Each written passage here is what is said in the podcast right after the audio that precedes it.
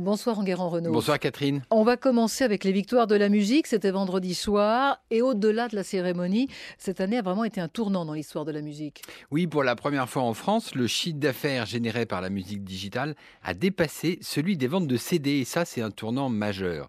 L'explication, c'est l'explosion des abonnements aux services de streaming comme Spotify, Deezer ou Apple Music. Et ce changement d'époque marque aussi la consécration de la musique urbaine. Désormais, les stars de la chanson s'appellent Damso ou le duo Big Flo et Oli, sacré artiste masculin vendredi soir. Écoutez Daphné Burki qui leur décerne le prix.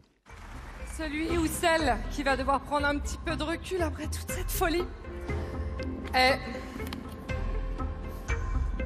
son Big Flo et Oli.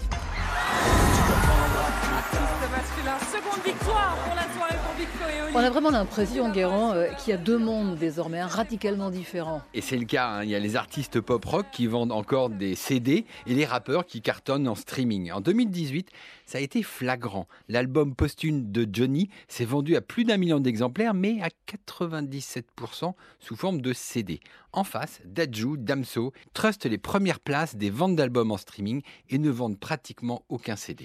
Et alors vous dites, ça c'est intéressant, que ce sont les gilets jaunes qui ont fait basculer le marché de la musique dans le numérique. C'est la réalité car en bloquant l'accès aux points de vente pendant les périodes de fête, eh bien, les gilets jaunes ont fait chuter les ventes de CD en novembre et décembre. C'est QFD. Euh, autre sujet en guérant, vendredi, Jeff Bezos, qui est l'homme le plus riche du monde et propriétaire du Washington Post, a publiquement accusé un journal américain de chantage. Alors c'est une véritable affaire de corne-cul, comme on dit. Dans une lettre incroyable publiée vendredi, Jeff Bezos a dénoncé la tentative de chantage menée par David Pecker, un homme d'affaires véreux très proche de Donald Trump et propriétaire du tabloïd baptisé The National Enquirer, un véritable torchon. Le chantage était sordide.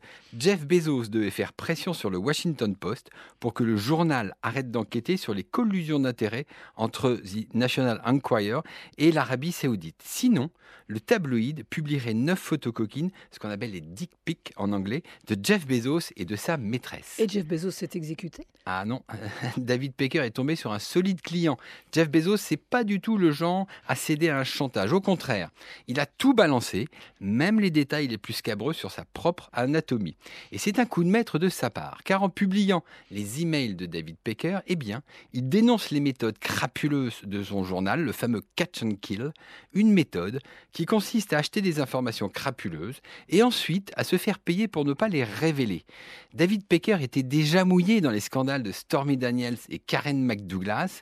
Il avait versé de l'argent à ses deux playmates pour ne pas révéler leur liaison avec Donald Trump. Alors, avec cette histoire, il y a fort à parier que le Washington Post va redoubler de vigueur dans ses enquêtes sur Trump.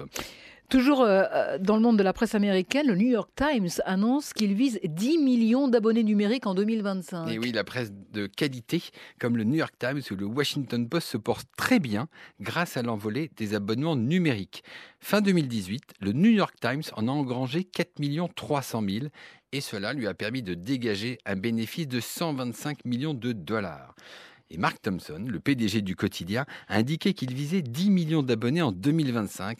C'est un véritable retournement pour un titre, je vous le rappelle, qui a failli disparaître il y a 10 ans. Et ça contraste avec le sort de, de l'humanité qui a été placé en redressement judiciaire en France cette semaine. Oui, c'est bien triste, mais ça illustre bien le décalage entre les différents types de journaux. Il y a ceux qui ont les moyens d'investir dans les abonnements numériques, comme le New York Times, et ceux qui n'en ont plus du tout les moyens, comme l'Humanité. Le journal de Jaurès, dont la diffusion est tombée à 33 000 exemplaires papier, a recruté moins de 1000 abonnés numériques. L'homme de la semaine en Guérance, c'est Alain Veil, le patron d'Altis Media, qui doit racheter l'Express à titre personnel. Et oui, mardi, il va expliquer, ou du moins tenter d'expliquer aux journalistes de l'Express pourquoi le titre va sortir du périmètre d'Altis Media pour tomber dans son escarcelle. Eh bien, les salariés de l'Express ont peur, ils se souviennent de la tribune qu'Alain Veil n'avait pas réussi à redresser il y a quelques années. Merci beaucoup Enguerrand Renaud, on vous retrouve euh, demain matin dans les colonnes du Figaro. Très bonne semaine et à dimanche. Merci.